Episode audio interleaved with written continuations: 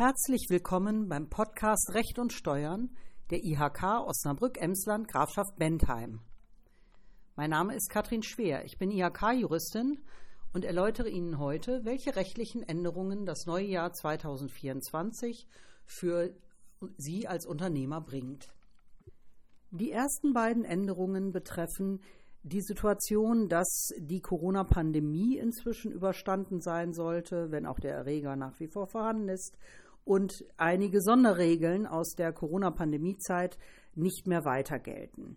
Da haben wir zum einen im Insolvenzrecht äh, die Rückkehr zum 1. Januar zu den üblichen Vorgaben, wann ein Insolvenzantrag zu stellen ist, wie die Fortführungsprognose lauten muss, etc. Da gab es gewisse Erleichterungen in der Corona-Zeit und diese Sonderregeln laufen aus.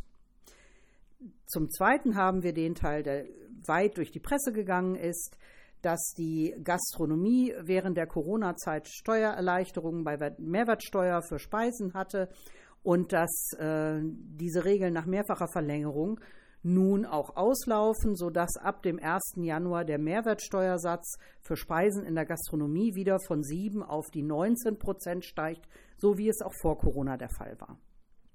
Nicht nur für die Gastronomie, sondern auch für viele andere Bereiche, in denen ungelernte oder angelernte Mitarbeiter beschäftigt werden, dürfte relevant sein, dass der Mindestlohn steigt. Zum 1. Januar steigt der Mindestlohn auf 12,41 Euro. Aktuell liegt er noch bei 12 Euro. Über einen gestiegenen Mindestlohn dürfen sich auch die Azubis freuen.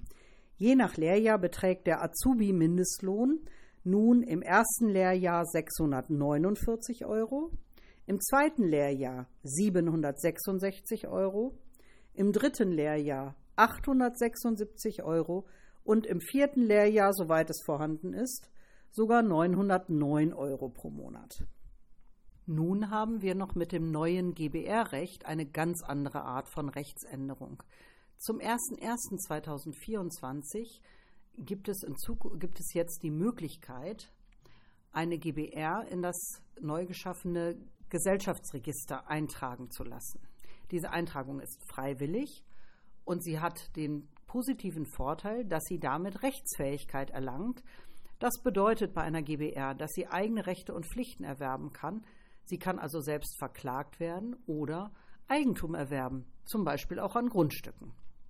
Auf der einen Seite bleibt die GBR, die Gesellschaft bürgerlichen Rechts, also nach wie vor die einfachste Möglichkeit für mehrere Geschäftspartner, sich zusammenzutun und unbürokratisch eine gemeinsame Gesellschaft zu gründen, ohne Verfassung, ohne Eintrag. Auf der anderen Seite können Sie, um dieser Gesellschaft mehr Seriosität zu verleihen, eine festere Grundlage und eben die Rechtsfähigkeit, sich freiwillig in das Gesellschaftsregister eintragen lassen und damit äh, die Vorteile der Rechtsfähigkeit genießen.